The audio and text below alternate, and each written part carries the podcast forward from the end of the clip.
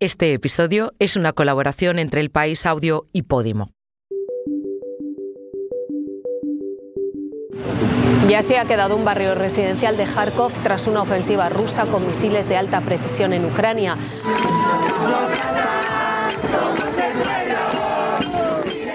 Y yo le dije, un piquito, y ella me dijo, vale. Rusia atacó el martes tres ciudades ucranianas, provocando 11 civiles muertos y más de 70 heridos, con una nueva estrategia. ¿Cómo cambia este ataque la guerra en Ucrania? Al mes y medio de su mandato, Javier Milei se enfrentó al primer paro general y la primera manifestación en contra de su polémico decreto de necesidad y urgencia. ¿Qué repercusión tuvo la protesta? Un juez de la Audiencia Nacional decidió esta semana sentar en el banquillo a Luis Rubiales, expresidente de la Federación Española de Fútbol, por el beso no consentido a Jenny Hermoso, jugadora de la selección. ¿Qué recorrido tendrá la vía judicial? Soy Silvia Cruz La Peña. Hoy, en el país, analizamos los tres temas que han marcado la semana.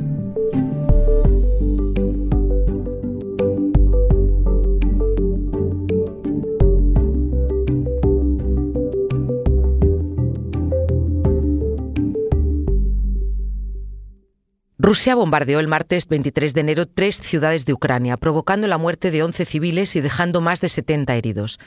La novedad es la cantidad de cohetes utilizados, un total de 41, y la táctica, una combinación de misiles de crucero y balísticos disparados en una misma operación desde cinco provincias rusas diferentes.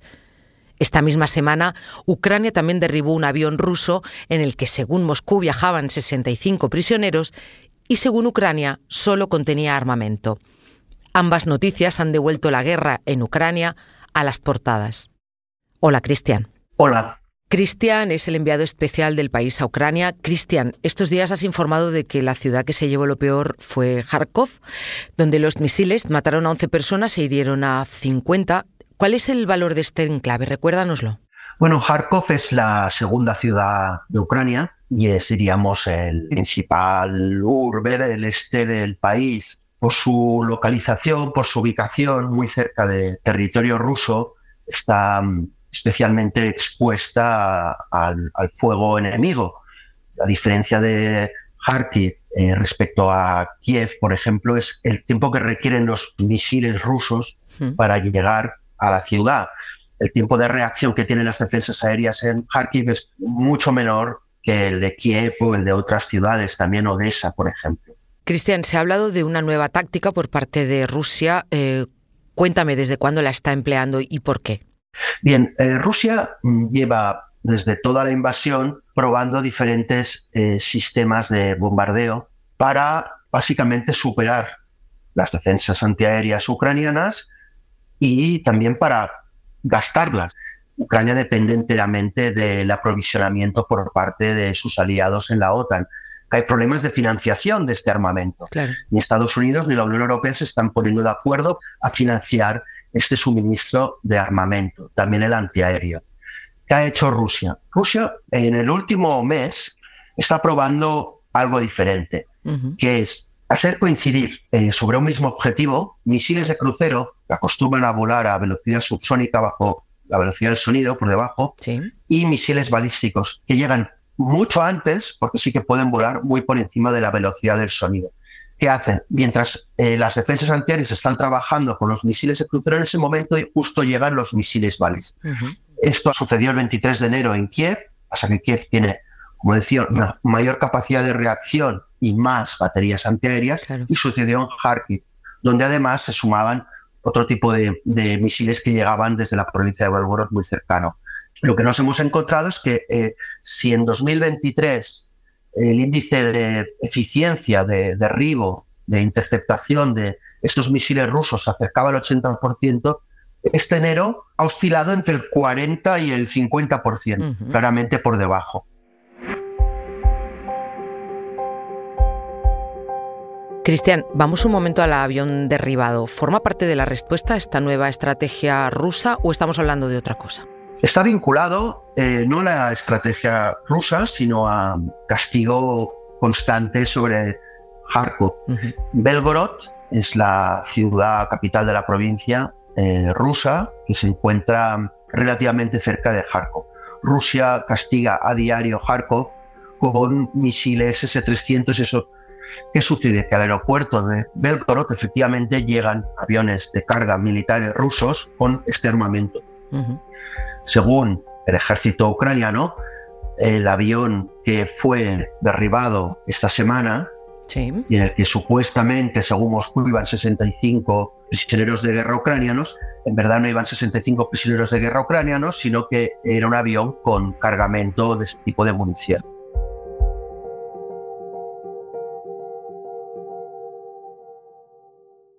Cristian, para acabar, sabemos que la guerra de Gaza ha opacado la de Ucrania, pero dime cómo resumirías la situación que vive Ucrania casi dos años después de la invasión rusa.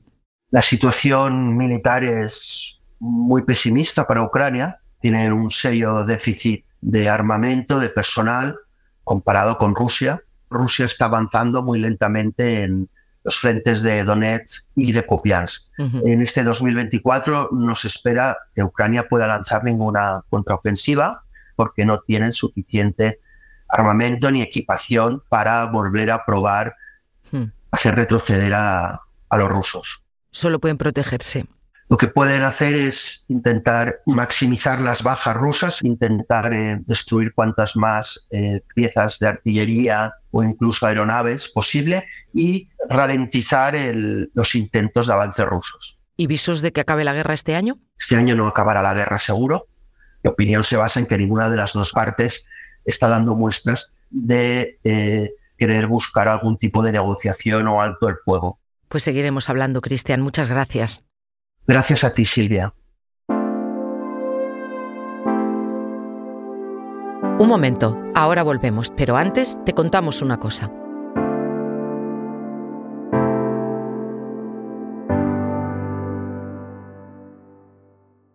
Hoy en el país te recomendamos Bestias. Beatriz de Vicente llega dispuesta a que no puedas dejar de escucharla aunque hable de cosas terroríficas. Bestia, monstruo, dícese del ser que presenta anomalías y desviaciones notables respecto de los de su especie.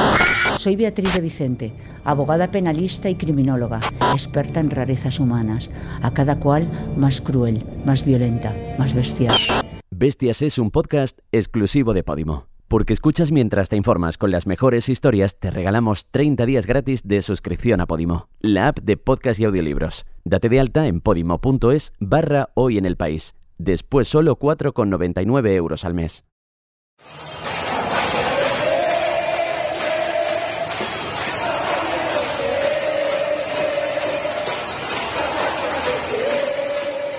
Miles de argentinos tomaron las calles el miércoles 24 de enero para protestar por el desmantelamiento del Estado impulsado por el presidente Javier Milei.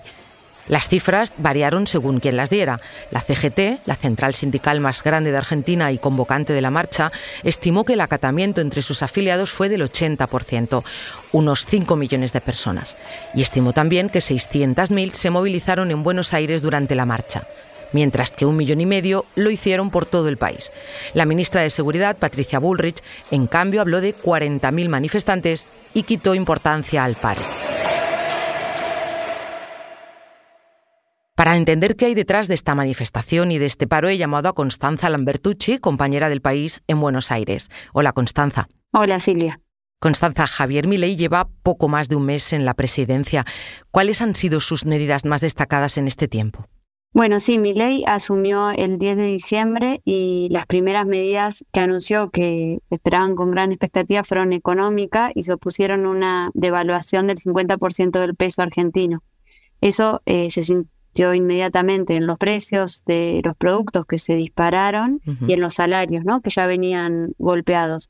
La inflación eh, de ese mes que se conoció recientemente fue del 25%, y la interanual alcanzó el 211%, un récord. Argentina pasó a ser el, país con más inflación del mundo. Eh, esas medidas estuvieron acompañadas por un protocolo de acción para limitar las protestas en las calles y dos paquetes de medidas cuestionados en, en las calles y también en la justicia y en el Congreso, que son un megadecreto de necesidad y urgencia con más de 300 cambios y derogaciones y una ley que en su versión original tenía más de 600 artículos y ahora que ha pasado el Congreso tiene unos 500.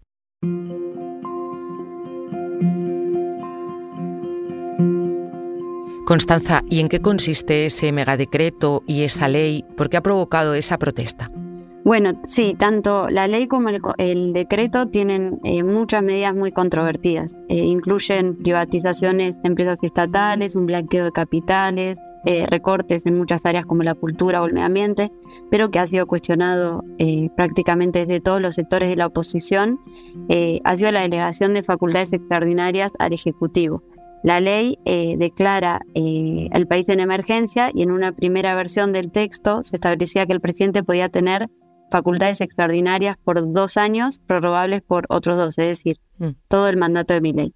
Eh, eso cambió en la versión que fue enviada al Congreso y porque los legisladores no presionaron para reducir esos plazos.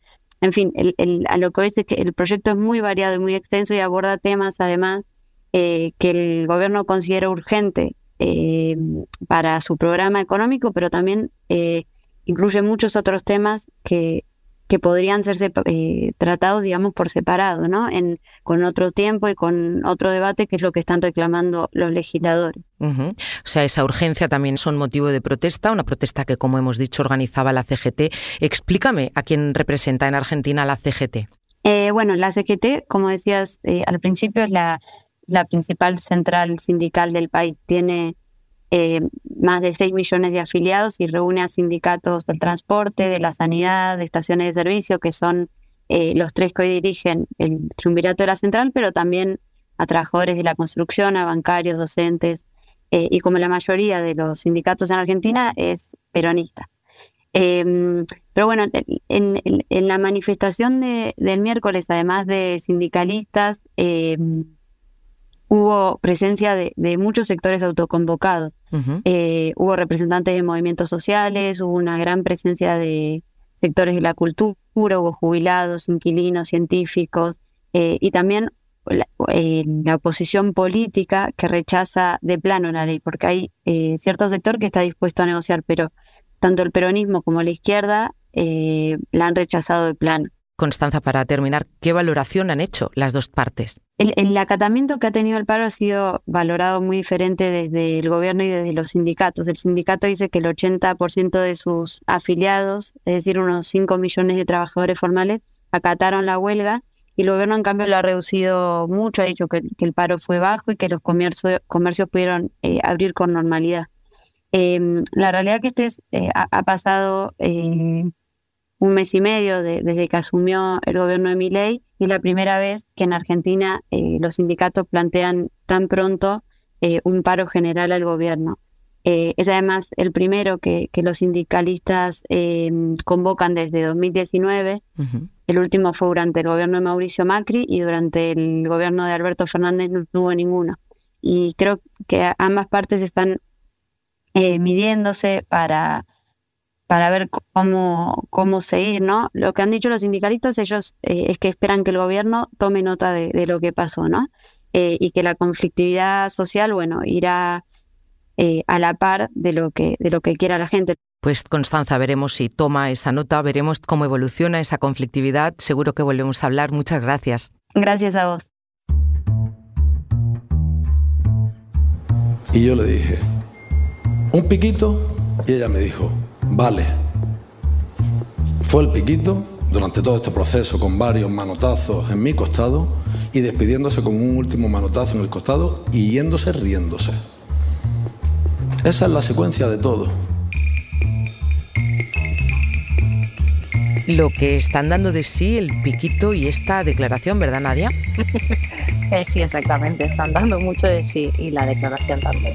Nadia Tronchoni es la jefa de deportes del país y le he pedido que viniera porque esta semana Francisco de Jorge, juez de la Audiencia Nacional, propuso juzgar al expresidente de la Federación Española de Fútbol, Luis Rubiales, por el beso no consentido a la jugadora de la selección, Jennifer Hermoso. Un beso que sucedió tras la final del Mundial, celebrada el 20 de agosto en Sydney, Australia. Nadia, explícame lo primero, ¿por qué el juez ha considerado que Rubiales debería ser juzgado? Pues mira, la acusación inicial era por agresión sexual. Sí. Al entender, como entiende de Jorge, que no hubo consentimiento por parte de la víctima. Eso ya sale en el auto, o sea que creo que ya podemos hablar de beso no consentido un poco más tranquilos. El juez instructor no tipifica el delito, aunque entiende que hay indicios de delitos tipificados en el Código Penal, con penas inferiores a, nueve años y lo deja en manos del juez que a partir de ahora lleve la causa.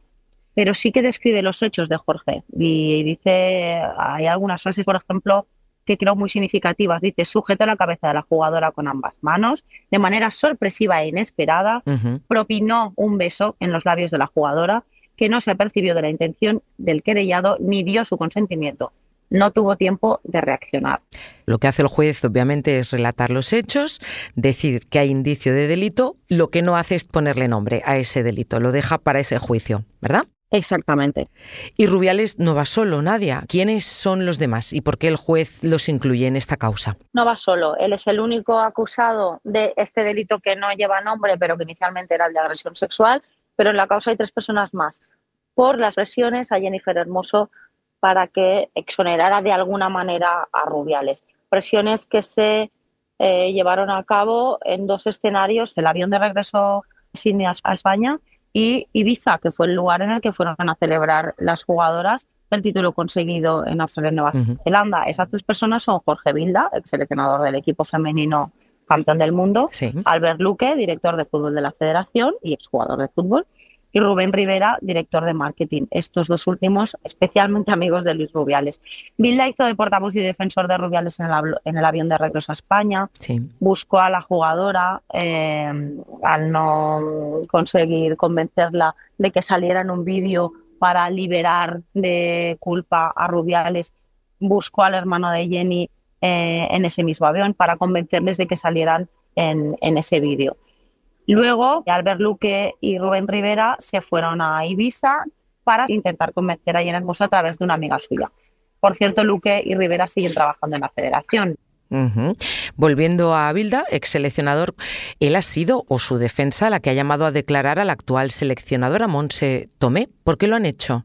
Eh, sí, así es. Ella fue la número dos de Bilda, evidentemente estuvo al tanto, presenció toda esta, toda esta situación pero al parecer por lo que quiere que hable es porque Jenny Hermoso fue descartada de aquella primera convocatoria después del Mundial. Una primera convocatoria y que hizo Monse Tomé, pero en la que no aparecía eh, Jenny, algo que llamó bastante la atención, no tenía ningún problema físico, evidentemente. Y al parecer Linda quiere desmarcarse de esa, de esa decisión. Entiendo que porque eh, en aquel avión amenazó a través de su hermano a Jenny con perjudicarla en su carrera.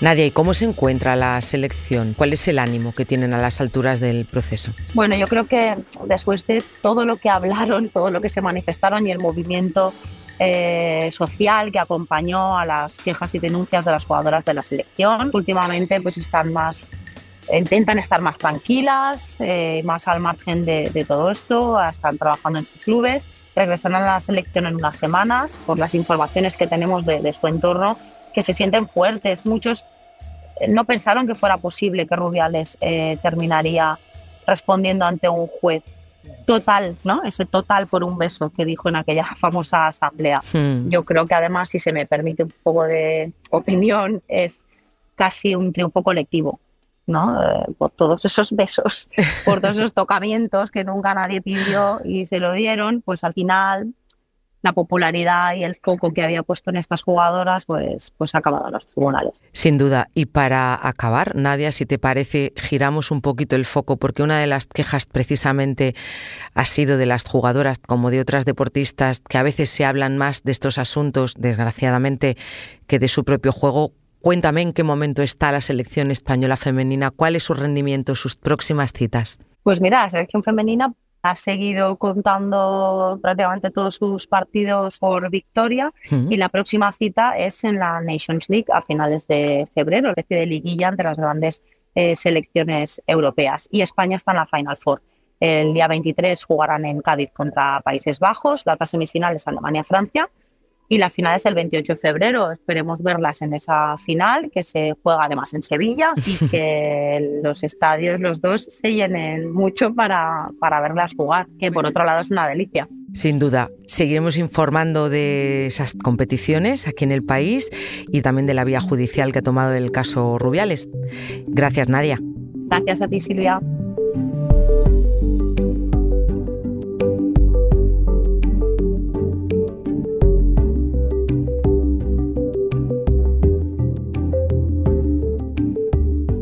Este episodio lo han grabado y diseñado Camilo Iriarte y Nicolás Chabertidis. La edición es de Ana Rivera. Yo soy Silvia Cruz La Peña y he realizado y dirigido este episodio de Hoy en el País edición fin de semana. Mañana volvemos con más historias. Gracias por escuchar.